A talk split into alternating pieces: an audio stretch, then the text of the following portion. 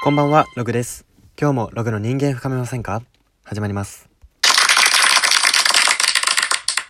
はい、ということで今日なんですけれども、今日は過去の自分どう捉えてる？というタイトルのもとでトークをしていきたいと思います。リスナーの皆さんは過去の自分、過去の自分の決断とか考えっていうものをどういう風に捉えてますかね？過去の自分って時にやっぱり恨めしく思うこともありますし、恥ずかしく思うこともありますし、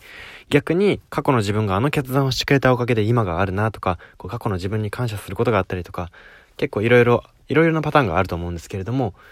私自身は決め事として過去の自分を絶対に責めないっていうことを決めています。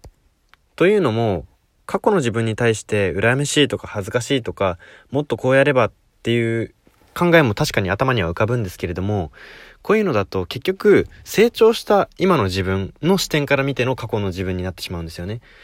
私はそれがなんかちょっと違和感がありまして、過去のその頃その時その時のベストを尽くして生きているっていう自負はあるので、その時のベストはもしかしたら未来にとって恥ずかしいことかもしれないですし、未来の自分から見て全然甘いことかもしれないんですけれども、その時の本気は出していたり、その時一生懸命やってたりするんで、そこに対してあんまりこう、責めたりとか、あんまりこう、低く見たりしないようにはしようと決めています。これは感覚的にそうしているというよりかはもう決め事ですね。自分の中でそうはしない。自分の中で過去の自分を下げすんだりしないって決め込んでるので、まあ意識にだんだんと今は組み込まれていった感じではありますね。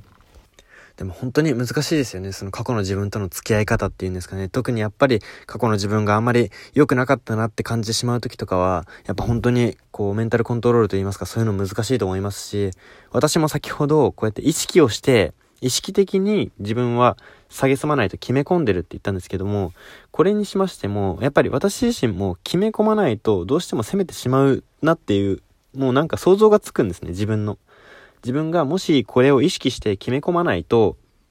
過去の自分のせいにしたりとか、過去の自分をすごい下げすんだりとかしてしまうんじゃないか、してしまうんだろうなっていうふうに、やっぱ思うんで、そういう意味でやっぱ決め込んでるという部分もありますし、うん、過去の自分との向き合い方っていうのは、まあ今でもまだまだ研究している部分ではあるんですけれども、やっぱり現状は下げすまないように意識をしているっていう感じですね、私は。リスナーの皆さんは過去の自分とどうやって向き合っていますかね？もしよろしければ自分の参考にしたいので、ツイッターかどこかにコメントをお願いします。はい。では今日はそんな感じで終わりにしたいと思います。ここまでのお相手はログでした。おやすみなさい。